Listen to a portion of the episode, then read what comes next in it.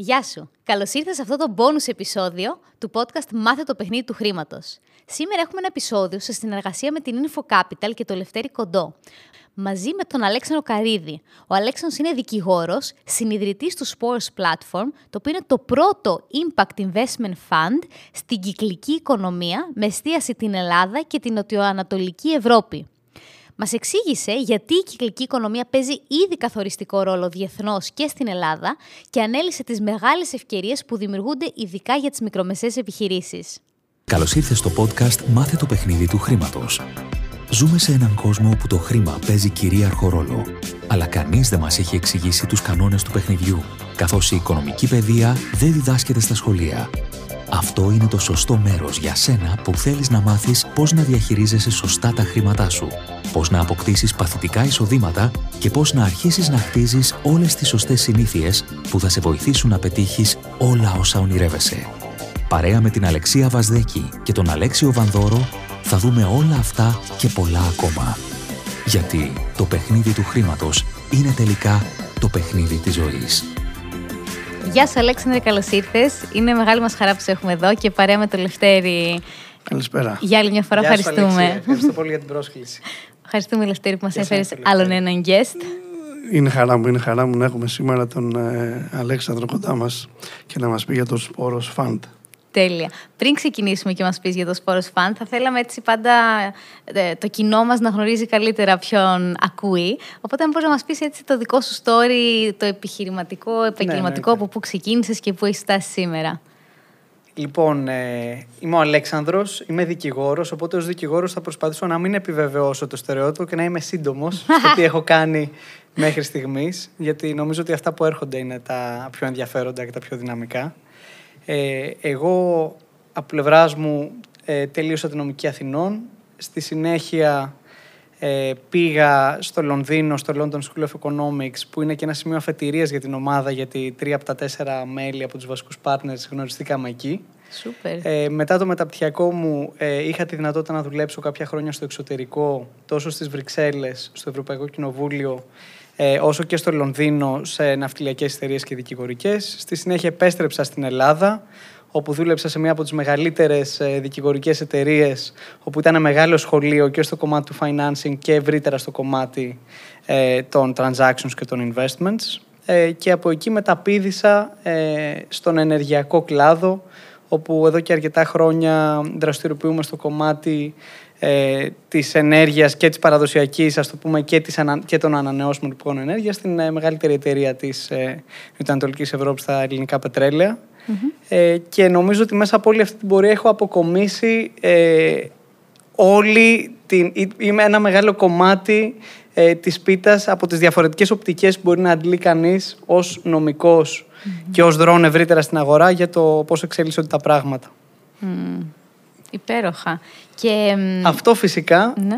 μας οδηγεί και στο βασικό θέμα της σημερινής μας συζήτησης, γιατί εδώ και περίπου ε, δυόμιση χρόνια έχουμε πάρει μια πολύ σημαντική πρωτοβουλία, η οποία είναι πλέον σε πάρα πολύ όριμο στάδιο και έτοιμη να ξεκινήσει και επισήμως τις πρώτες επενδύσεις, που είναι το Sporos Platform. Mm-hmm. Ε, πολλοί μας ξέρουν ως Sporos Fund, αλλά επιλέξαμε το Sporos Platform γιατί θεωρούμε ότι είμαστε κάτι παρα, πέρα από ένα ακόμα fund. Mm-hmm. Είμαστε μια πλατφόρμα που συνδυάζει διάφορα στοιχεία και, έντον, και έχει έντονο το στοιχείο της συνεργατικότητας και θεωρούμε ότι το platform αποδίδει ακριβώς αυτή τη φιλοσοφία μας, ότι πέρα από τις επενδύσεις και το financing συνδυάζουμε πάρα πολύ το στοιχείο ε, του να κάνουμε capacity building, να δημιουργούμε το expertise σε εταιρείες και να δουλεύουμε μαζί τους για να πετύχουν τους στόχους τους. Σούπερ. Θες να μας πεις λίγο δύο λόγια για το τι είναι αυτό το, το Sporos Platform και πώς λειτουργεί? Ε, ναι, για να το πω πολύ απλά, ε, είμαστε το πρώτο Impact Investment Fund ε, που εστιάζει την κυκλική οικονομία στην Νοτιοανατολική Ευρώπη. Ε, οπότε, για να καταλάβει κανείς τη φυσιογνωμία μας, νομίζω ότι είναι σημαντικό να εξοικειωθεί με την έννοια της κυκλικής οικονομίας, που την ακούμε όλο και περισσότερο ως buzzword, αλλά ίσως δεν έχει αποκρισταλωθεί. Πολλοί νομίζουν ότι είναι απλά μια αναβαθμισμένη μορφή ανακύκλωσης. Mm-hmm. Ε, στην πραγματικότητα, η κυκλική οικονομία είναι ε, ένα ολόκληρο σύστημα που ακουμπάει πάρα πολλούς νευραλγικούς πυλώνες και τομείς της οικονομίας. Ε, θα πω στη συνέχεια της συζήτησης και σε ποιους τομείς εστιάζουμε εμείς περισσότερο. Αλλά αυτό που έχει αξία είναι να σκεφτούμε, για να καταλάβουμε τι είναι η κυκλική οικονομία, πρέπει να σκεφτούμε το σημερινό ευθύγραμμο μοντέλο που βιώνουμε. Δηλαδή, παίρνω κάτι, το χρησιμοποιώ για περιορισμένο χρόνο και συνέχεια το πετάω. Ε, αυτό δημιουργεί πέρα από πάρα πολύ waste και πάρα πολλές χαμένες ευκαιρίες σε όλο τον κύκλο ε, των αλυσίδων αξίας mm-hmm. και της οικονομικής δραστηριότητας. Η κυκλική οικονομία είναι πώς κάνω το λεγόμενο ε, closing the loop. Πώς δηλαδή μπορούμε να αποσυνδέουμε την οικονομική ανάπτυξη από την κατασπατάληση φυσικών πόρων και ενέργειας. Ε, για να το πω πολύ απλά, ε, με σημερινές προβλέψεις της Ευρωπαϊκής Επιτροπής, μέχρι το δύο χιλιάδες πενήντα, με το σημερινό μοντέλο παραγωγής και κατανάλωσης, θα χρειαζόμαστε τρεις πλανήτες, αν συνεχίσουμε στον ίδιο ρυθμό. Ε, για να ανασχεθεί αυτή η πορεία, πρέπει να χρησιμοποιούμε όλους τους πόρους με πολύ πιο έξυπνο και ορθολογικό τρόπο, και η κυκλική οικονομία έρχεται ακριβώς εκεί να δώσει την απάντηση. Μάλιστα, σύμφωνα με μελέτη ε, του Παγκόσμιου Οικονομικού Φόρουμ σε συνεργασία με τη McKinsey και άλλους ε, μεγάλους ε, εμπειρογνώμονες, ε, έχουν καταλήξει ότι η κυκλική οικονομία μπορεί να ξεκλειδώσει μια οικονομική ευκαιρία πέντε τρία μέσα στην επόμενη δεκαετία. Wow. Άρα συνειδητοποιούμε ότι δεν είναι απλώς μια απάντηση στο περιβαλλοντικό πρόβλημα, αλλά είναι μια τεράστια οικονομική ευκαιρία που ξεκινάει πρωτίστως από το σχεδιασμό. Γιατί πολλές φορές σκεφτόμαστε τι θα κάνουμε με το τελικό αποτέλεσμα, το waste, αλλά το ογδόντα τοις εκατό του waste έχει να κάνει με το πώς σχεδιάζουμε ένα προϊόν και πώς το χρησιμοποιούμε και πώς δομούνται οι αλυσίδες αξίας γύρω από αυτό. Θες να μας πεις ένα λίγο πιο πρακτικό παράδειγμα για να καταλάβει και το κοινό? Ε, ναι, ένα ε, πρακτικό παράδειγμα, ας πούμε, ως προς το σχεδιασμό. Ε, θα αναφέρω ένα παράδειγμα από μια εταιρεία που λέγεται Circularity Capital και είναι ένα ποτα... δεν είναι εταιρεία, είναι fund, αντίστοιχο με το δικό μας, ένα growth fund γύρω από την κυκλική οικονομία. Είναι ένα από τα πρώτα funds που δημιουργήθηκαν με εστία στην κυκλική οικονομία διεθνώς και με εξαιρετικά αποτελέσματα ε, μέχρι στιγμής. Θα πω χαρακτηριστικά ότι ξεκίνησε με εξήντα εκατομμύρια και τώρα βρίσκεται στα διακόσια είκοσι πέντε σε λιγότερο από τρία και μισό χρόνια. Ε, ένα παράδειγμα λοιπόν από τα, τις επενδύσεις τους, τους είναι ε, μια εταιρεία η οποία φτιάχνει ένα φίλτρο που αδιαβροχοποιεί πλήρως ηλεκτρονικές συσκευές και κινητά τηλέφωνα. Όχι ως πρόσθετο, αλλά από τη διαδικασία του σχεδιασμού τους. Άρα μπορούμε να υπολογίσουμε πόσα κινητά τηλέφωνα χαλάνε έτσι όταν απλά χύσω το ποτήρι νερό μου κατά λάθος ε, σε ένα podcast. Άρα εκεί έχουμε μια επέμβαση στο σχεδιασμό που μπορεί και επεκτείνει το χρόνο ζωής αυτών των ηλεκτρονικών συσκευών και αντίστοιχα διατηρεί την οικονομική τους αξία. Ένα άλλο παράδειγμα που δείχνει και το συνεργατικό τρόπο που δομείται η κυκλική οικονομία και τα νέα επιχειρηματικά μοντέλα που χρειάζονται είναι το παράδειγμα της Michelin, η οποία mm-hmm. λέει «Δεν πουλάω πλέον λάστιχα, πουλάω ώρες χρήσης». Άρα αυτό τι σημαίνει? Ότι έρχομαι σε σένα ως καταναλωτή και σου λέω ε, με αυτό το subscription αγοράζεις χίλιες ώρες ή αντίστοιχα, ας πούμε, αντίστοιχα μεγέθους, αντίστοιχα χιλιόμετρα χρήσης των λαστίχων. Όταν συμπληρώσω αυτές τις ώρες, έρχομαι, παίρνω τα λάστιχα και τα αντικαθιστώ με καινούρια. Άρα τα λάστιχα παραμένουν στην αλυσίδα αξίας μου. Εγώ έχω την ευθύνη της συντήρησης, άρα εσύ ως οδηγός είσαι πολύ πιο safe, ότι δεν χρειάζεται να κάνω τίποτα, έχω τη συντήρηση που χρειάζομαι οποτεδήποτε τη χρειάζομαι και πληρώνω το subscription fee, άρα καταλήγω να είμαι και πολύ πιο πιστός σαν καταναλωτής. Σαν γιατί δεν θα πάω σε άλλη εταιρεία, ακριβώς.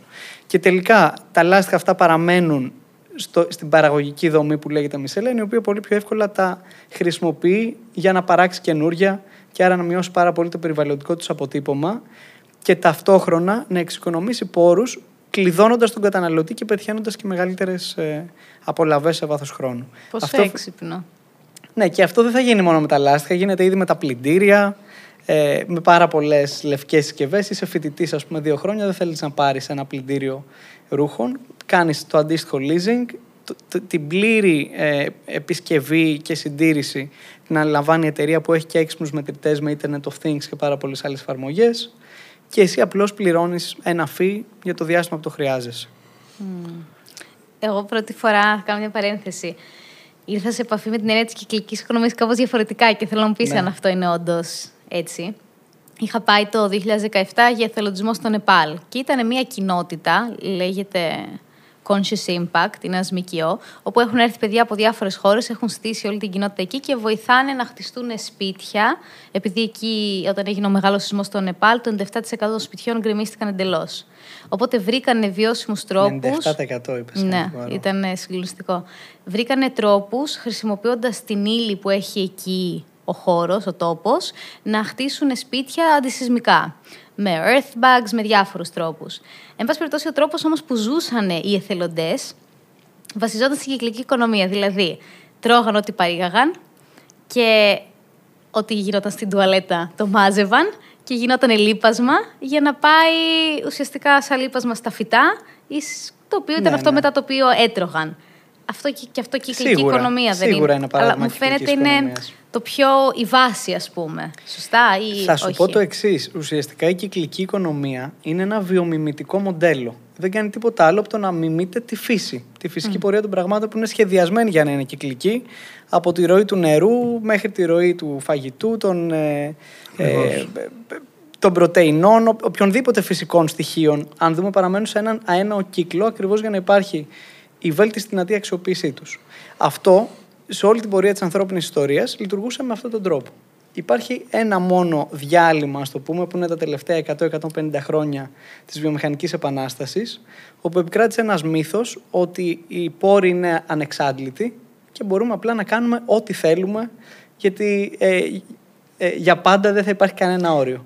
Μέχρι που ξυπνήσαμε μια ωραία πρωία σχετικά πρόσφατα και διαπιστώσαμε ότι ε, αν συνεχίσουμε έτσι, ε, σύντομα η θερμοκρασία θα είναι πάνω από δύο τοις εκατό, ε, πάνω από δύο βαθμούς αυξημένη σε σχέση με τα προβιομηχανικά επίπεδα. Βλέπουμε τα ασύλληπτα ποσό, ε, τις ασύλληπτες ποσότητες waste που δημιουργούνται και καταλαβαίνουμε ότι δεν ισχύει αυτός ο μύθος, δεν είναι ανεξάντλητη η φυσική πόρη και μπορούμε να εξάγουμε τεράστια αξία αν τους αξιοποιήσουμε έξυπνα.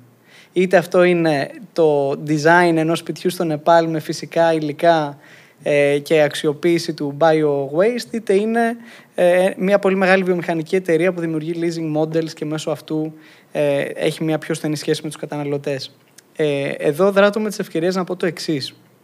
Η κυκλική οικονομία έχει φυσικό τη σύμμαχο τις μικρομεσαίες επιχειρήσεις. Γιατί εδώ μιλάμε για μια αλλαγή του μοντέλου παραγωγής και κατανάλωσης. Και όταν αλλάζει το παραγωγικό μοντέλο, η μικρομεσαία εταιρεία μπορεί πολύ πιο εύκολα να προσαρμοστεί γιατί είναι πιο ευέλικτη. Ενώ μια εταιρεία τύπου Coca-Cola για να αλλάξει το packaging της χρειάζεται τεράστιες επενδύσεις και πάρα πολλά χρόνια που το σκέφτεται και το αξιολογεί.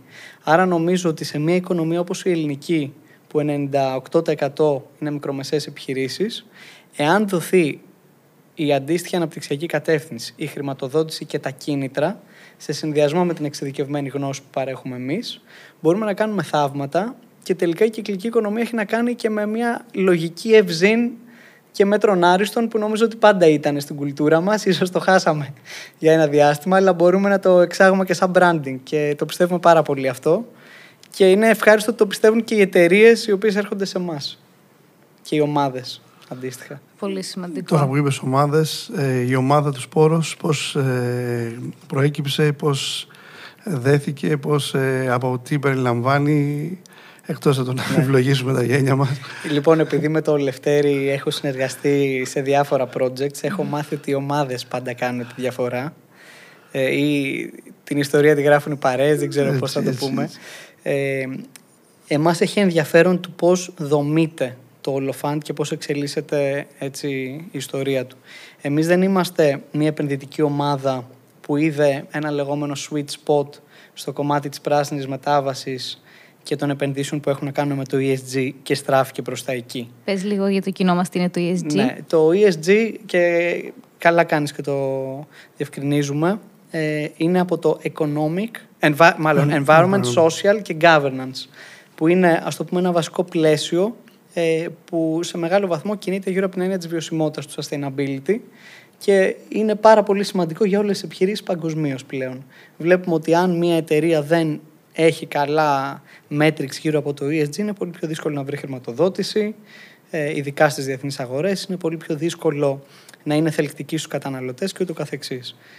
Εμείς πάμε ένα βήμα πέρα από το ι ες τζι, δηλαδή δεν βάζουμε απλά κάποια κριτήρια που πρέπει να πληρούν οι εταιρείες για να μην θεωρούνται, ας πούμε, βλαπτικές.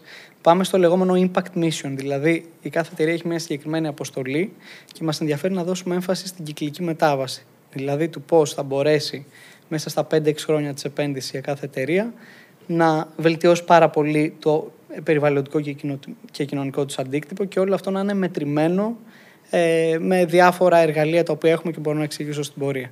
Άρα, Άρα συγγνώμη, ναι. Εσείς επενδύετε σε εταιρείες που θέλετε να αξιοποιούν την κυκλική οικονομία σαν μοντέλο?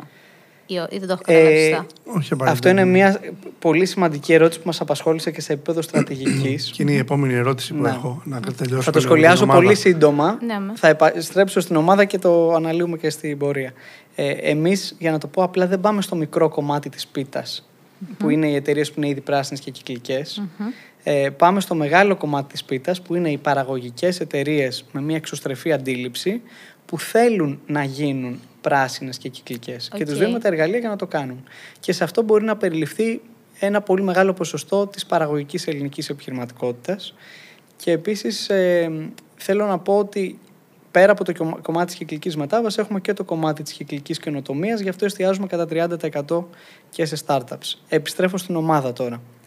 Ε, ακριβώς λοιπόν επειδή εμείς ξεκινήσαμε από την αντίστροφη πορεία των πραγμάτων, δηλαδή ε, εστιάσαμε στο πώς θα καταστεί πιο αποτελεσματική η κυκλική μετάβαση και τι είναι αυτό που λείπει. Και κάναμε μία έρευνα αγοράς σε περισσότερες από διακόσιες μία επιχειρήσεις πανελλαδικά σε top management level και είδαμε ότι ε, αυτό που λείπει και αυτό που πρέπει συνδυαστικά να παρέχουμε είναι ε, γνώση γύρω, και ευαισθητοποίηση γύρω από το τι είναι η κυκλική οικονομία, εξειδικευμένη κατάρτιση στην εφαρμογή της και χρηματοδότηση, καθώς υπάρχει ένα μεγάλο έλλειμμα χρηματοδότησης και λόγω δυσκολιών του τραπεζικού συστήματος και λόγω, ας το πούμε, παραδοσιακής νοοτροπίας στην ελληνική κοινωνία γύρω από αυτό. Άρα φτιάξαμε ένα τριαδικό σχήμα, το οποίο είναι το Sporos Platform στο κομμάτι του financing, η Sporos Circular Solutions στο κομμάτι της, παρα... της εξειδικευμένης γνώσης για το πώς θα εφαρμόσεις βιώσιμες λύσεις και κυκλικά επιχειρηματικά μοντέλα και το κομμάτι της συμβίωσης που είναι το λεγόμενο awareness raising που προωθούμε πάρα πολύ τη συμμετοχή των πολιτών και προσπαθούμε να καταστήσουμε γνωστές τις βέλτιστες πρακτικές και τις ιστορίες επιτυχίας γύρω από αυτό που τελικά κινητροδοτούν και ε, καθιστούν πολύ πιο ελκυστική αυτή τη μετάβαση. Ε, για να καταλήξω ως προς την ομάδα, ε, την αρχική ιδέα γύρω από αυτό την είχε ο partner μας ο Αντρέι Τζέικα, που είναι ο μόνος μη Έλλην της ομάδας. Ε, γνωριζόμαστε χρόνια από το Ελ Ες Ι και ο Αντρέι ε, είναι πραγματικά από τους καλύτερους διεθνώς στο κομμάτι του policy monitoring. Άρα ε, ήταν στις Βρυξέλλες χρόνια και αυτό που κάνει και το μετέφερε και στην Ελλάδα ως ε, ε, ας το πούμε κατάρτιση είναι να παρακολουθεί την εξέλιξη της ευρωπαϊκής πολιτικής σε πολύ σημαντικούς τομείς, είτε είναι ας πούμε φαρμακευτική βιομηχανία, είτε είναι η ενέργεια, mm-hmm. ε, οι κατασκευές και ούτω καθεξής. Παρακολουθώντας λοιπόν πώς εξελίσσονται, ε, πώς εξελίσσεται η διαδικασία λήψης αποφάσεων από το χαμηλό επίπεδο μέχρι το κορυφαίο, μου είπε ότι το next big thing, αυτό που πραγματικά ε, αλλάζει τα δεδομένα σε πολλούς τομείς, είναι η κυκλική οικονομία. Εγώ δεν είχα ακούσει γι' αυτό. Ε, όταν κάναμε την πρώτη συζήτηση, είχα μία εμπειρία σχετικά με το επενδυτικό κομμάτι και του πώς λειτουργεί το σχέδιο Juncker με τα λεγόμενα investment platforms, που είχαν στόχο το πολύ μεγάλο σχέδιο Juncker να το φέρουν κοντά στις μικρομεσαίες που ήταν κάπως αποκλεισμένες, γιατί είχαν πρόσβαση οι πιο μεγάλες εταιρείες. Και έτσι πάνω εκεί άρχισαμε να δομούμε ε, ένα σχήμα που θα μπορεί να συνδυάσει ευέλικτα χρηματοοικονομικά εργαλεία για τις μικρομεσαίες επιχειρήσεις με την ανάγκη κυκλικής και πράσινης μετάβασης που τότε δεν είχε γίνει τόσο σεξι. Ήμασταν πριν το... την Ευρωπαϊκή Πράσινη Συμφωνία και τον Green Deal, αλλά τώρα πλέον μιλάνε όλοι γι' αυτό και δεν θα έλεγα απλά ότι μιλάνε, αλλά κάνουν έναν αγώνα δρόμου για να μην τρέχουμε πίσω από τις εξελίξεις. Γιατί αυτά τα οποία συζητάμε δεν είναι το μέλλον, είναι το παρόν. Ήδη εφαρμόζονται και νομικά και ρυθμιστικά και από κάθε άποψη. Και όποιος δεν μεταβεί προς τα εκεί μέσα στα επόμενα τρία με πέντε χρόνια, δεν θα είναι ανταγωνιστικός στην αγορά. Αυτό είναι δεδομένο. Γιατί? Ε, θα δώσω ένα παράδειγμα. Έρχεται τώρα η Ευρωπαϊκή Επιτροπή και βγάζει το νέο πακέτο για τα λεγόμενα στάνταρτ ε, βιωσιμότητας όλων των προϊόντων. Άρα, για να μπορείς να παράγεις και να σχεδιάζεις οτιδήποτε στην Ευρωπαϊκή Ένωση τα επόμενα χρόνια, αυτό θα πρέπει να έχει πολύ υψηλά standards κυκλικότητας και βιωσιμότητας. Mm. Αν λοιπόν τα προϊόντα σου δεν ανταποκρίνονται σε αυτό, πολύ απλά είσαι εκτός αγοράς. Και μάλιστα η Ευρωπαϊκή Ένωση θα το χρησιμοποιεί και ως εργαλείο και σε ξένες αγορές. Παράδειγμα, έκανε συνεργασία με την διεθνή συμφωνία με την Αίγυπτο, εμ ο γιου, με άλλες χώρες της Βορείου Αφρικής, με τη Λατινική Αμερική, όπου όλη την ατζέντα της πράσινης ανάπτυξης και της βιωσιμότητας πάει και την περνάει στις εμπορικές συμφωνίες. Άρα εταιρείες που δεν πάνε προς τα εκεί θεωρούνται εταιρείες λιγότερο ανταγωνιστικές, με υψηλότερο ρίσκο και με μικρότερη δυνατότητα χρηματοδότησης. Αντίστροφα, εταιρείες που πάνε πρώτες προς τα εκεί έχουν πολύ περισσότερα πλεονεκτήματα και είναι αυτό που λέμε στα αγγλικά, δεν αποδίδεται εύκολα στα ελληνικά, το λεγόμενο future proof. Δηλαδή, απέναντι στα μελλοντικά ρίσκα, καλύτερη προστασία και αντίστοιχα πιο πολλές δυνατότητες για ανάπτυξη. Άρα, θέλοντας και μη, ουσιαστικά θα αναγκαστούν οι εταιρείες να αρχίζουν να προσαρμόζονται σε αυτό το κομμάτι και να... Και θα, θα πάμε στη συνέχεια σε αυτό. Έχει να κάνει και με το Ταμείο Ανάκαμψης που λέμε εδώ στην Ελλάδα. Και έχουμε και ωραία παραδείγματα να πούμε. Ακριβώς. Ε, μια άλλη ερώτηση είναι η εξής. Ο Σπόρος θα επενδύει, αν, αν θυμάμαι καλά, το τριάντα τοις εκατό σε startups περίπου και το ένα εβδομήντα τοις εκατό σε όλιμες εταιρείες. Σωστά. Ποια είναι τα ιδανικά deals, ποια είναι τα ιδανικά projects ε, που, θα βλέ, που βλέπει ο Σπόρος σε επίπεδο startups αρχικά? Δηλαδή, από pre-seed, seed, τι σημαίνει τριάντα τοις εκατό σε startups, ναι. Early stage, σε ποιο, σε ποιο στάδιο πρέπει να είναι κάποιος για να είναι ο ιδανικός applicant, ο υποψήφιος για τον σπόρο, για χρηματοδότηση από τον σπόρο? Την καταλαβαίνω αυτή την ερώτηση, γιατί και με την εμπειρία σου από την Info Capital είναι πολύ σημαντικό οι σωστές εταιρείες να ματσάρουν με τους σωστούς επενδυτές και είσαι έτσι από τις γκουρούς σε αυτό. Ε, και μας έχεις βοηθήσει και πάρα πολύ φυσικά με το pipeline όλη αυτή την περίοδο και το λεγόμενο deal flow. Ε, θα έλεγα ότι στο κομμάτι των startups κοιτάμε πιο πολύ ε, για περιπτώσεις Series A. Ε, δεν είμαστε ένα fund που κάνει pre-seed, γιατί έχουμε μεγαλύτερα tickets, τα οποία θα έλεγα ότι είναι πάνω από ένα εκατομμύριο. Ε, τα, τα tickets μας θα παίζουν περίπου από ένα έως τεσσεράμισι εκατομμύρια. Αυτό είναι η στρατηγική. Πες λίγο και τι είναι τα tickets και τι είναι, ναι, το Series A. Ε, λοιπόν, ε, μία startup όταν ξεκινάει βρίσκεται σε μία, ας το πούμε, εμβριακή κατάσταση που παίρνει χρηματοδότηση, βάζουν οι ίδιοι τα δικά τους λεφτά από συγγενείς, φίλους, στη συνέχεια το τους λεγόμενους επενδυτές αγγέλους, ναι, και μετά υπάρχουν κάποια funds που μπορούν να επενδύσουν σε μια εταιρεία πριν ακόμα έχει τελικό προϊόν και πωλήσεις στην αγορά. Ε, η δική μας περίπτωση είναι να πηγαίνουμε σε startups που έχουν ένα προϊόν που αποδεδειγμένα λειτουργεί και που ήδη έχουν κλείσει, ας το πούμε, κάποια συμβόλαια τουλάχιστον. Okay, έχουν κάνει ε, την αρχεία, ας πούμε, ναι, τις πωλήσεις τους. Ναι. Που συνήθως σε αυτό το στάδιο συνήθως έχουν ήδη πάρει και ενδεχομένως και άλλη μια χρηματοδότηση πιο πριν από ένα venture capital, mm. ή κάτι, κάπως έτσι ουσιαστικά, ενδεχομένως. Και έχει να κάνει και με το λεγόμενο τι αρ ελ του το προϊόν, του, της τεχνολογίας, δηλαδή του πόσο όριμη είναι μια τεχνολογία που χρησιμοποιεί με συγχωρείτε, mm-hmm. ε, μια startup.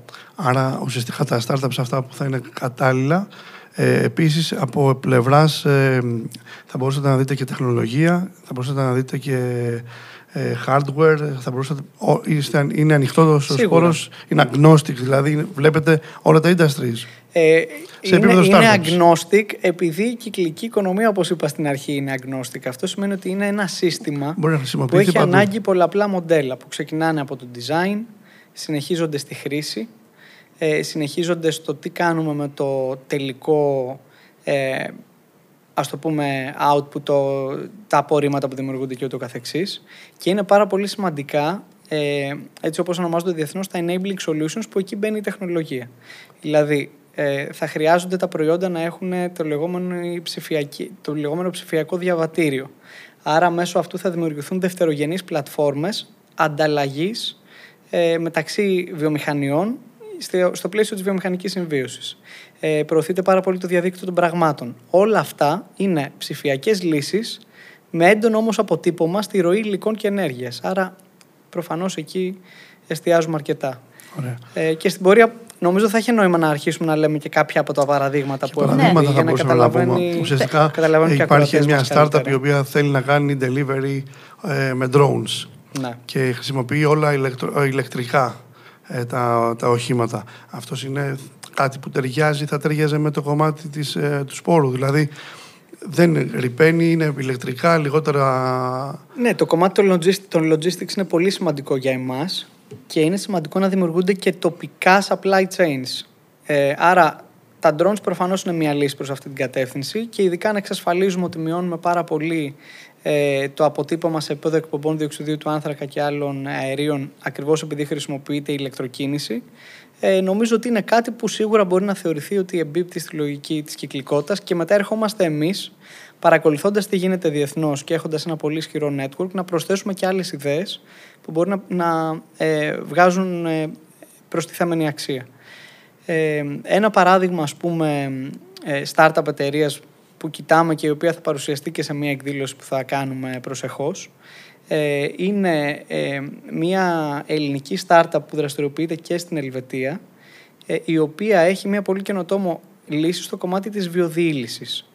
Παίρνει ως πρώτη ύλη απόβλητα ηχθειοκαλλιεργιών, ε, ήλιο και δέσμευση διοξιδίου του άνθρακα, που είναι εξαιρετικά σημαντικό και διεθνώς το κυνηγάνε ως ε, λύση, ε, και μέσω αυτής της διαδικασίας βιοδιήλυσης που είναι ε, πατενταρισμένη, ε, μπορούν και παράγουν διάφορα κλάσματα που χρησιμοποιούνται από ανθρώπινη διατροφή, ζωοτροφές, μέχρι καλλυντικά και εφαρμογές στην φαρμακοβιομηχανία. Και μάλιστα είναι σημαντικό ότι ήδη έχουν κλείσει κάποιους βασικούς πελάτες ε, σε αυτούς τους τομείς και, όπως είπα προηγουμένως, μπορούν να δημιουργούνται σε μακροπρόθεσμα και carbon credits, ακριβώς επειδή υπάρχει αυτή η δέσμευση διοξιδίου του άνθρακα και τελικώς παράγεται μια πρωτεΐνη μέσω της μικροάλγης, ε, η οποία είναι πολύ ε, πιο θρεπτική ε, και έχει πολύ μεγαλύτερο, ας το πούμε, ε, πρωτεϊνικό περιεχόμενο σε σχέση με άλλους ανταγωνιστές όπως η σόγια, το καλαμπόκι και το καθεξής. Ε, αυτή η εταιρεία, ας το πούμε, είναι ένα παράδειγμα εταιρείας που είναι να πάει οποίο... στο Series A, έχει κερδίσει διεθνή βραβεία, έχει πάρει ε, το λεγόμενο Seal of Excellence από την Ευρωπαϊκή Επιτροπή και είναι σε μια πορεία ε, που νομίζω ότι θα μπορούσε η υποστήριξη από πλευράς μας να την πάει σε επόμενο στάδιο. Ωραία. Και όσον αφορά τον ιδανικό υποψήφιο όλης εταιρείας, δηλαδή οι, πιο μικρο, οι μικρομεσαίες έπειτα και οι μεγαλύτερες, ναι, εταιρείες, ποιοι είναι αυτοί που θα, ήταν, θα, θα αποτελούσαν το προφίλ ενός ιδανικού υποψηφίου για χρηματοδότηση από το σπόρο? Ε, καταρχάς να πω ότι κάθε περίπτωση είναι μοναδική και ξεχωριστή, όπως ξέρεις και εσύ πολύ καλά, οπότε καμιά φορά συζητάμε τον ιδανικό υποψήφιο, αλλά στη ζωή δεν υπάρχουν ποτέ ιδανικές Ιδανικά, λύσεις. Ε, νομίζω όμως. Ότι εκεί που μπορούμε εμείς να φέρουμε αρκετή προστιθέμενη αξία είναι σε ομάδες που έχουν αντιληφθεί την ανάγκη να εξελίξουν το παραγωγικό τους μοντέλο. Άρα δεν είμαστε εμείς αυτοί που προσπαθούμε να τους πείσουμε να πάνε προς μια συγκεκριμένη κατεύθυνση, αλλά οι ίδιοι αντιλαμβάνονται ότι αυτό τους ωφελεί επιχειρηματικά σε μεσοπρόθεσμο επίπεδο. Το δεύτερο πολύ σημαντικό είναι να έχει ένα αποτύπωμα στην παραγωγική διαδικασία όπου μπορούμε εμείς μέσω της επένδυσής μας να δείξουμε το θετικό αντίκτυπο που δημιουργείται και το πώς αντίστοιχα μειώνεται το αρνητικό. Άρα μια ρυπογόνα εταιρεία ή θα μπορούσε να είναι καλός υποψήφιος για το σπόρος, ε, ε, λόγω του ότι θα θέλει να, αν θέλει να κάνει πιο πράσινες τις διαδικασίες της. Ναι, και δεν χρειάζεται να το βαφτίσουμε καν ρυπογόνα. Μπορεί να είναι μια εταιρεία, για παράδειγμα, ε, στο κομμάτι της, των κατασκευών. Οι κατασκευές έχουν ένα τεράστιο ενεργειακό αποτύπωμα και αντίστοιχα πολύ μεγάλο αποτύπωμα κλιματικό. Ε, υπάρχει ένα τεράστιο κενό, ας πούμε, στην ελληνική οικονομία του τι κάνουμε με τα μπάζα από όλη την ε, κατασκευαστική mm. δραστηριότητα. Ε, άλλο παράδειγμα είναι το πολύ σημαντικό, το κομμάτι των απορριμμάτων φαγητού, του food waste, όπου έχουμε σημαντικές εταιρείες σε αυτό το τομέα, οι οποίες τώρα τελευταία κάνανε μεγάλα βήματα ε, στο packaging, γιατί υποχρεούνταν και λόγω νομοθεσίας, ε, όπου φεύγουμε από τα πλαστικά μιας χρήσης και ούτω καθεξής, αλλά αντίστοιχα κάνουν και πολλά βήματα στο σχεδιασμό των προϊόντων τους για να είναι πιο βιολογικά, ε, να... Ε, μπορούν να χρησιμοποιήσουν και απορρίμματα στον κύκλο ζωής και ούτω καθεξής. Άρα θα έλεγα ότι είναι πολλά αυτά που μπορούμε να σκεφτούμε. Εμείς δίνουμε έμφαση σε τομείς που είναι ιδιαίτερα ανταγωνιστικοί στο πλαίσιο της ελληνικής οικονομίας. Εστιάζουμε χαρακτηριστικά στο βιώσιμο τουρισμό ε, και το real estate. Εστιάζουμε αρκετά στη βιοοικονομία και την αγροδιατροφή, ε, στην πράσινη ενέργεια και τα logistics που είπαμε πριν, καθώς και σε όλο το κομμάτι της βιομηχανικής συμβίωσης, του πώς δηλαδή βάζουμε όλες αυτές τις βιομηχανίες που είναι σε βιομηχανικά πάρκα, που αυτή τη στιγμή δεν συνεργάζεται κανείς με κανέναν ναι. επί του πρακτέου ή σε πολύ χαμηλό επίπεδο, να έχουν μια ε, πολύ πιο αναβαθμισμένη συνεργασία που μπορεί ε, οι πόροι του ενός να χρησιμοποιούνται στην παραγωγική διαδικασία του άλλου, να μειώνουν το ενεργειακό αποτύπωμα στα logistics και κυρίως όλο αυτό να μειώνει τα κόστη τους. Mm. Γιατί αυτό που προέκυψε από τις έρευνές μας και σε επίπεδο μικρομεσαίων επιχειρήσεων και σε επίπεδο καταναλωτών είναι ότι αυτό που στο τέλος της ημέρας ενδιαφέρει είναι το κόστος. Άρα, κανείς δεν θα αλλάξει το παραγωγικό του μοντέλο επειδή θέλει να σώσει τον πλανήτη. Ακριβώς. Θα το κάνει για να βελτιώσει την κερδοφορία του, να γίνει πιο ανταγωνιστικός, να βρει περισσότερους καταναλωτές, να βρει νέες πηγές χρηματοδότησης. Άρα, οι μικρομεσαίες επιχειρήσεις, ένας, ένας μέσος μικρομεσαίος επιχειρηματίας αντιλαμβάνεται τη σημασία του να ασχοληθεί με το κομμάτι της κυκλικής οικονομίας ή με, με την άποψη ότι θα βοηθήσει κιόλας ή λόγω του ότι μειώνει τα κόστη. Τα Εκεί κόστη. Είναι και ο ρόλος μας σε μεγάλο βαθμό. Mm-hmm. Γιατί όπως ε, έχει προκύψει και από τις έρευνές μας, κανείς δεν θα πει πάω προς την κυκλική οικονομία για να σώσω τον πλανήτη. Προς την κυκλική οικονομία θα πάει όταν αντιληφθεί ότι η κυκλική οικονομία σε πέντε χρόνια θα είναι η οικονομία. Και όποιος δεν το κάνει, χάνει το τρένο. Ε, για να το πω πολύ απλά, μέσω της κυκλικής οικονομίας μπορεί κανείς να μειώσει κόστη, να δημιουργήσει νέες αγορές, να έχει πρόσβαση σε κεφάλαια και διαρθρωτικού τύπου και Ταμείο Ανάκαμψης και ευρωπαϊκά κεφάλαια πρόσθετα. Και το σημαντικότερο είναι ότι οι καταναλωτές, όπως προκύπτει χαρακτηριστικά από έρευνά μας που κάναμε σε συνεργασία με την ΚΑΠΑ Research, κατά εξήντα τοις εκατό και ειδικά οι νεότεροι σε ακόμα μεγαλύτερα ποσοστά θέλουν να αγοράζουν προϊόντα που διαρκούν περισσότερο. Mm. Άρα ένα προϊόν που διαρκεί περισσότερο είναι ένα προϊόν με κυκλικό design φτιαγμένο για να αποσυνδέει ακριβώς την οικονομική ανάπτυξη από την εξάντληση φυσικών πόρων. Αυτό σκεφτείτε το σε οτιδήποτε φοράμε, καταναλώνουμε και ούτω καθεξής. Άρα μια μικρομεσαία επιχείρηση, αν αποφασίσει ότι ωραία θέλω να το εντάξω εγώ, θέλω να η κυκλική οικονομία να γίνει κομμάτι της επιχείρησής μου, τι χρειάζεται να κάνει? Ε, πολύ καλή ερώτηση και προφανώς μας έχει απασχολήσει πάρα πολύ. Ξεκίνησε να μας απασχολεί από όταν κάναμε την έρευνα αγοράς ε, σε πάνω από διακόσιες επιχειρήσεις πανελλαδικά, όπου πήραμε την άποψη των ιδιοκτητών ή των διευθυντών που τρέχουν την παραγωγή, που τέλος πάντων παίρνουν αποφάσεις, ε, και είδαμε το εξής. Όπως είπαμε, πάρα πολύ βασική είναι η παράμετρος του κόστους.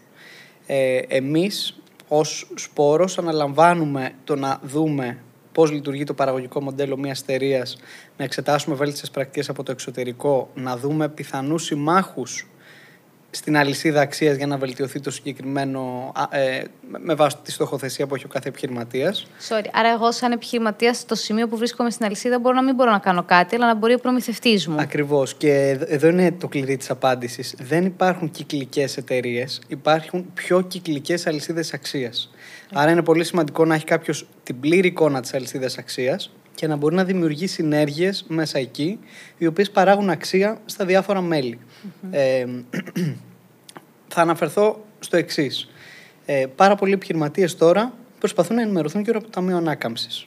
Γιατί είμαστε σε μια εποχή πληθωριστικών πιέσεων, αύξηση των επιτοκίων, βλέπουμε τα επιτόκια να είναι άνω του πέντε με έξι τοις εκατό και ταυτόχρονα με το Ταμείο Ανάκαμψης μπορεί κάποιος να πάρει ε, δάνεια με μηδέν κόμμα τρία με μηδέν κόμμα έξι τοις εκατό επιτόκιο.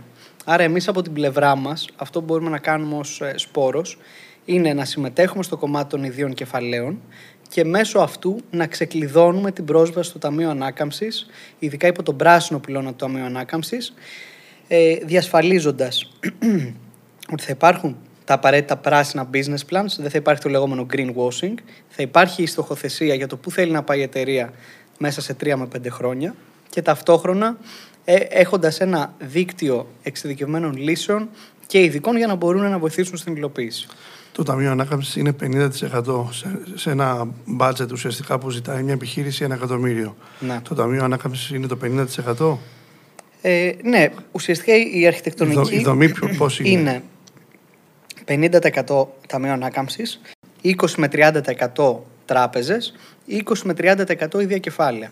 Άρα αν μπορεί κανείς να ξεκλειδώσει το κομμάτι των ιδίων κεφαλαίων, μπορεί πολύ πιο εύκολα να πετύχει τη μόχλευση, η οποία αντίστοιχα θα έχει και πολλαπλασιαστικά αποτελέσματα. Και εκεί μπαίνει ο Σπόρος ουσιαστικά, ναι, ότι ακριβώς θα μπορούσε να καλύψει τα ιδία κεφάλαια στην επένδυση αυτή. Πολύ σωστά. Αλλά η μεγάλη συνεισφορά του Σπόρου θα έλεγα ότι δεν είναι μόνο στα ίδια κεφάλαια, είναι στο να δουλέψει μαζί με τις ομάδες για να φτιάξουν αυτά τα πράσινα business plans που θα μπορέσουν να αποδώσουν σε βάθος χρόνου και θα μπορέσουν ταυτόχρονα να ξεκλειδώσουν αυτό τον πράσινο πυλώνα του Ταμείου Ανάκαμψης, που είναι και εθνικό στοίχημα, γιατί το να, το να έχεις δεκαοκτώ δις υπό τον πράσινο πυλώνα υποδιαχείριση και οι μικρομεσαίες επιχειρήσεις να μην έχουν πρόσβαση, είναι μία τρύπα στο νερό, όπως καταλαβαίνουμε. Βεβαίως. Σε μία οικονομία και κοινωνία όπου η ραχοκοκαλιά της είναι οι μικρομεσαίοι.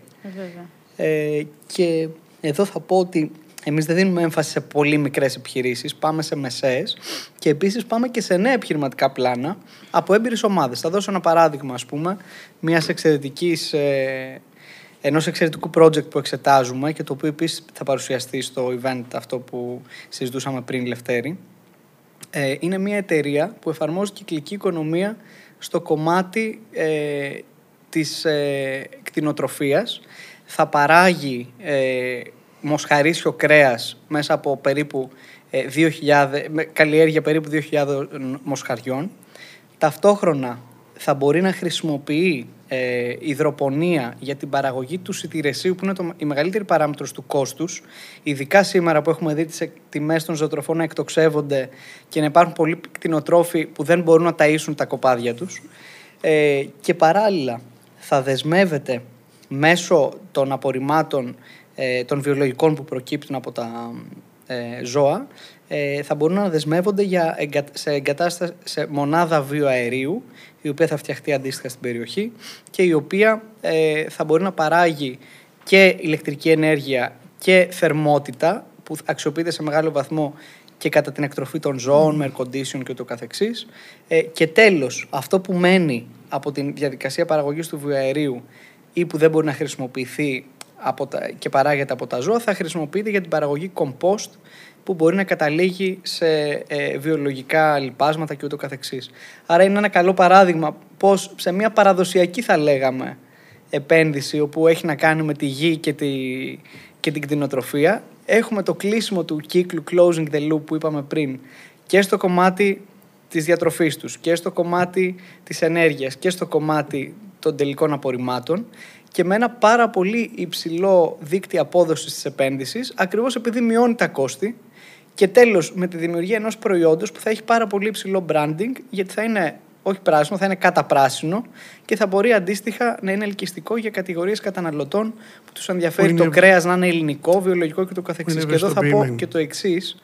Αυτή τη στιγμή ξέρετε τι ποσοστό ε, του κρέατος, του μοσχαρίσιου που καταναλώνουμε είναι εισαγόμενο? Είναι ογδόντα τρία τοις εκατό. Τη στιγμή που όλες οι έρευνες λένε ότι οι Έλληνες καταναλωτές θέλουν ελληνικό κρέας. Άρα αντιλαμβανόμαστε ότι μια επένδυση αυτού του τύπου υποκαθιστά και ξένες εξαγωγές. Και το κάνει με έναν τρόπο που είναι περιβαλλοντικά υπεύθυνο σε ένα τομέα που έχει πολύ μεγάλο αρνητικό αποτύπωμα. Ε, περιβαλλοντικά είναι το δεύτερο μεγαλύτερο στον κόσμο. Άρα εδώ έχουμε ογδόντα τοις εκατό μείωση του αρνητικού περιβαλλοντικού αποτυπώματος και με ε, όρους που λειτουργούν οικονομικά και φέρνουν ε, ισχυρές αποδόσεις. Ωραία. Οπότε έχουν προσεγγίσει ήδη... Και είναι το... καινούριο project. Αυτό δεν λειτουργεί ήδη. Είναι στη φάση της αδειοδότησης. Άρα το λέω για να καταλάβουν ε, οι ακροατές ότι δεν ψάχνουμε μόνο όριμες εταιρείες που λειτουργούν, αλλά ψάχνουμε και έμπειρες ομάδες με υψηλό επίπεδο επιχειρηματικά πλάνα, τα οποία ευθυγραμμίζονται προς όλη αυτή την ε, κυκλική μετάβαση που περιγράφουμε. Άρα έχουν επικοινωνήσει ήδη εταιρείες οι οποίες ενδιαφέρονται και αναζητούν κεφάλαια με το Sporos. Ε, οπότε από ποια industries κυρίως έρχονται business plans? Ε, θα έλεγα το εξής. Ε, έχουμε φτάσει σε ένα σημείο που δεν το περιμέναμε, για να είμαι ειλικρινής, να είμαστε αρκετά επιλεκτικοί, Ε, γιατί έχουμε δει πάνω από εκατό εταιρείες αυτή τη στιγμή. Μας βοήθησε πολύ και η έρευνα αγοράς. Ε, κοιτάμε τα industries, όπως είπα, να είναι industries όπου η ελληνική οικονομία μπορεί σε μεσοπρόθεσμο επίπεδο να έχει πολύ καλές επιδόσεις. Ε, μας ενδιαφέρει πολύ η αγροδιατροφή, μας ενδιαφέρει η ενέργεια. Ε, ας πούμε, υπάρχουν κάποια ε, πολύ δυνατά projects γύρω από το πράσινο υδρογόνο που φαίνεται ότι θα είναι το πιο σημαντικό καύσιμο μετάβαση που θα υποκαταστήσει και το φυσικό αέριο πανευρωπαϊκά, και προς τα εκεί πιέζουν και όλοι οι ευρωπαϊκοί θεσμοί δίνοντας κίνητρα. Και μας ενδιαφέρουν και ειδικοί τομείς όπως τα πλαστικά, το κομμάτι των κατασκευών και του real estate, το κομμάτι της μόδας, πολύ σημαντικό, γιατί μία από τις πιο υπογόνες βιομηχανίες παγκοσμίως είναι η βιομηχανία της μόδας και εκεί γίνεται και μία πολύ μεγάλη προσπάθεια να αλλάξει. Στην Ελλάδα δεν έχουμε τόσο μεγάλη παραγωγή, ωστόσο υπάρχουν κάποια καλά παραδείγματα και διάθεση να μεταβούν στη νέα πραγματικότητα. Αγοράζει, αγοράζει ο κόσμος πολλά ρούχα πολύ συχνά, το fast ναι, fashion ναι. που λέμε. Α, κάτι... Αλλά ακόμα και οι ηγέτες του fast fashion, όπως, είναι, όπως ήταν, ή, δεν ξέρω αν είναι ακόμα οι έιτς εντ εμ, έχουν αντιληφθεί την ανάγκη να μεταβούν στο νέο, πιο κυκλικό παραγωγικό μοντέλο και κάνουν το εξής. Σου λένε, φέρε μου τα παλιά σου ρούχα και πάρε τριάντα τοις εκατό έκπτωση για τα επόμενα. Ισχύει. Άρα σε δένος καταναλωτή και ταυτόχρονα το waste που θα κατέληγε σε μια χωματερή παράνομη ή και, ή και νόμιμη, ναι, ναι, ναι. Ε, επιστρέφει σε έναν κολοσσό που το εντάσσει στην παραγωγική διαδικασία και άρα μπορεί και ε, το ξαναχρησιμοποιεί. Mm. Ε, εδώ θέλω να πω και το εξής, που νομίζω ταιριάζει και με τη δικιά σου εμπειρία, Αλεξία. Το πιο σημαντικό σε αυτά που συζητάμε είναι το ανθρώπινο δυναμικό και είναι η αλλαγή κουλτούρας. Ε, για να μπορέσουμε να το πετύχουμε αυτό, πρέπει να δημιουργήσουμε νέα skills στο ανθρώπινο δυναμικό και είναι τρομεράς ε, σημαντικό να πάμε σε μια λογική εκπαίδευσης, ειδικά σε περιοχές όπως οι πρώην λιγνητικές περιοχές, όπου πολλοί άνθρωποι έχουν βρεθεί άνεργοι, χρειάζεται να χτίσουν νέα skills και αυτά τα skills θα πρέπει να είναι συμβατά με το νέο παραγωγικό ε, και οικονομικό μοντέλο στο οποίο θέλουμε να μεταβούμε. Ακριβώς. Ε, ποιος είναι ο στόχος αναφορικά με τα exit ε, του fund από τις επενδύσεις? Υπάρχει κάποιο, κάποια στρατηγική σε αυτό? Ε, θα έλεγα ότι πέρα από το να βρεις τα κατάλληλα project, να κάνεις τις σωστές επιλογές, το πιο σημαντικό μετά είναι πώς τρέχεις το exit. Και το γνωρίζεις αυτό και από την εμπειρία σου, Λευτέρη, γιατί έχεις κάνει πολλά exits και πετυχημένα και όχι μόνο ε, στην Ελλάδα και την ευρύτερη περιοχή. Νομίζω έχεις παίξει και Αμερική. Δόξα τω Θεώ. Ε, σε διάφορα. Τέλος πάντων, σε όλα τα μήκη και τα πλάτη.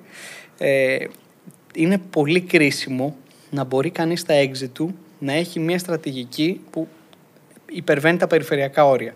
Εμείς λοιπόν δεν έχουμε στόχο ε, να πουλήσουμε το μερίδιο που θα έχουμε μόνο σε εγχώριους παίκτες, που προφανώς είναι σημαντικό, αλλά είναι στοίχημα για εμάς να μπορέσουμε να προσελκύσουμε μεγάλα ι ες τζι funds από το εξωτερικό, κυρίως κεντρική Δυτική Ευρώπη, αλλά και αλλού, τα οποία δείχνουν ένα αυξανόμενο ενδιαφέρον για την Ελλάδα και για την ευρύτερη περιοχή.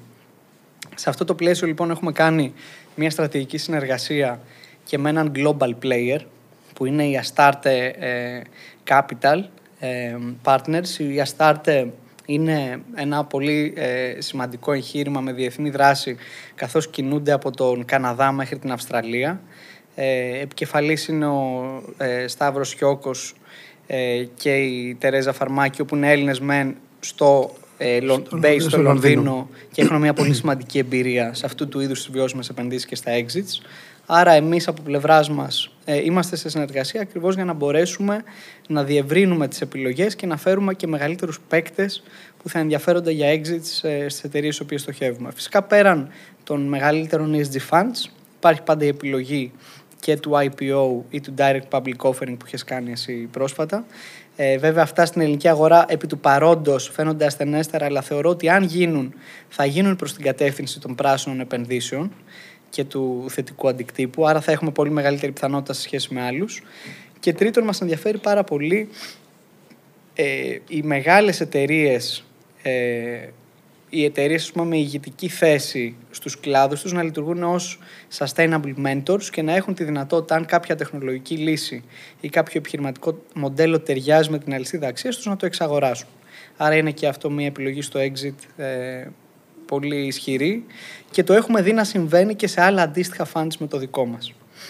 Τέλεια. Και η ομάδα σας από ποιους απαρτίζεται? Ε, η ομάδα μας έχει, ε, ας το πούμε, έναν πολύ καλό συνδυασμό ε, εμπειρίας ε, και ε, έτσι, δυναμισμού ε, και θα έλεγα και, και ενός στοιχείου ανανέωσης, γιατί το, το core team, ας πούμε, είμαστε τέσσερις ε, στα τριάντα πέντε μας περίπου, λίγο μικρότεροι, λίγο μεγαλύτεροι. Οι τρεις ε, στα μαζί στέλνεσαι. Ο, ο, ο, ο managing partner ξεκίνησε ελεύθερος και τώρα είναι παντρεμένος με παιδί λίγο, πριν το, λίγο πριν το closing. Ε, το παιδί ε, ετοιμάζεται, οπότε έρχεται, είναι ένας έρχεται, από, έρχεται. Α, α, από τους σπόρους που έρχεται. Ε, και η βασική είναι η εξής, είναι ο Δημήτρης Οσίμος, που έχει όλο το κομμάτι του finance και πολύ μεγάλη εμπειρία πάνω σε αυτό. Ο Γεράσιμος Ρουτζούνης, που είναι υπεύθυνος στρατηγικής και επενδύσεων και έχει κάνει έρευνες επιχειρήσεων σε παραπάνω από δεκαπέντε χώρες με συνεργασίες με σημαντικούς παίκτες όπως Παγκόσμια Τράπεζα. Ο Αντρέι Τζέικα είναι υπεύθυνος για όλο το κομμάτι του impact και του policy, στο οποίο δίνουμε ιδιαίτερη έμφαση. Και όταν λέω ότι είμαστε το πρώτο impact fund, δεν είναι απλά ένας τίτλος. Υπάρχει μια πολύ συγκεκριμένη μεθοδολογία πίσω από αυτό ε, και το πώς το θέτουμε σε εφαρμογή, βλέποντας και άλλα, ε, και άλλα best practices διεθνώς. Ε, και πέραν αυτών, ο επικεφαλής και πρόεδρος της επενδυτικής μας επιτροπής είναι ένας άνθρωπος με τεράστια πείρα, ο Γιώργος Κοφινάκος, ο οποίος ε, μεταξύ άλλων έχει κάνει πολλές επενδύσεις στον χώρο και των ανανεώσιμων πηγών ενέργειας και στην Ευρώπη αλλά και στην Ιαπωνία. Μάλιστα ήταν τότε η συγκυρία που είχε γίνει το ατύχημα στη Φουκουσίμα mm-hmm. και θέλανε πολύ γρήγορα να πάνε από τα πυρηνικά στις ανανεώσιμες, mm-hmm. οπότε εκεί βρέθηκε ένα παράθυρο ευκαιρίας. Και ο Γιώργος συχνά λέει ότι αυτό που ήταν κάποτε οι ανανεώσιμες είναι σήμερα η κυκλική οικονομία. Δηλαδή mm. το, το, επόμενο, νέο, το επόμενο βήμα, το νέο το επόμενο δείχνει. βήμα που έρχεται δυναμικά. Και ίσως καταλαμβάνει και περισσότερους τομείς, γιατί δεν είναι μόνο στην ενέργεια όπως είδαμε, yeah, είναι yeah. στο σύνολο της παραγωγής και κατανάλωσης. Επίσης, ε, μια καινοτομία μας είναι ότι έχουμε ε, μια ε, επιτροπή ρίσκου και κανονιστικής συμμόρφωσης, όπου είναι πρόεδρος ο Πλούταρχος Ακελάρης, επίτιμος αντιπρόεδρος της Ευρωπαϊκής Τράπεζας Επενδύσεων, αντίστοιχα με πάρα πολύ σημαντική διεθνή εμπειρία σε όλους αυτούς τους τομείς που συζητάμε. Και επίσης είναι πολύ σημαντικό το ότι στο Circular Board που έχουμε δημιουργήσει προείσταται η Φίβη Κουντούρη, καθηγήτρια στο Οικονομικό Πανεπιστήμιο και παράλληλα πρόεδρος των οικονομολόγων του περιβάλλοντος πανευρωπαϊκά. Έχουν και το συνέδριό τους σε λίγες μέρες. Ε, και εγώ ως Έλληνας θα πω ότι ένιωσα μεγάλη περηφάνεια που την είδα και στην κοπ είκοσι έξι ε, να παρουσιάζει Ακριβώς. πολύ σημαντικές πρωτοβουλίες. Και εδώ ε, θέλω να δώσω έμφαση στην εξής φυσιογνωμία του, του φαντ. Εμείς πάμε να δημιουργήσουμε τις ιστορίες επιτυχίας και να τις βγάλουμε προς τα έξω. Mm-hmm. Άρα είναι πάρα πολύ σημαντικό το στοιχείο της εξωστρέφειας, για να δούμε ότι η Ελλάδα πραγματικά μπορεί να δημιουργήσει ε, τους περιφερειακούς πρωταθλητές του μέλλοντος και ένα ενοποιητικό αφήγημα γύρω από αυτό, που θα ταιριάζει και με τα στοιχεία της ελληνικής κουλτούρας, που όπως είπα πριν στηρίζεται στο μηδέν άγαν και το μέτρον άριστον, και όλο αυτό ενσωματώνεται και σε μια νέα φιλοσοφία ως προς την επιχειρηματικότητα.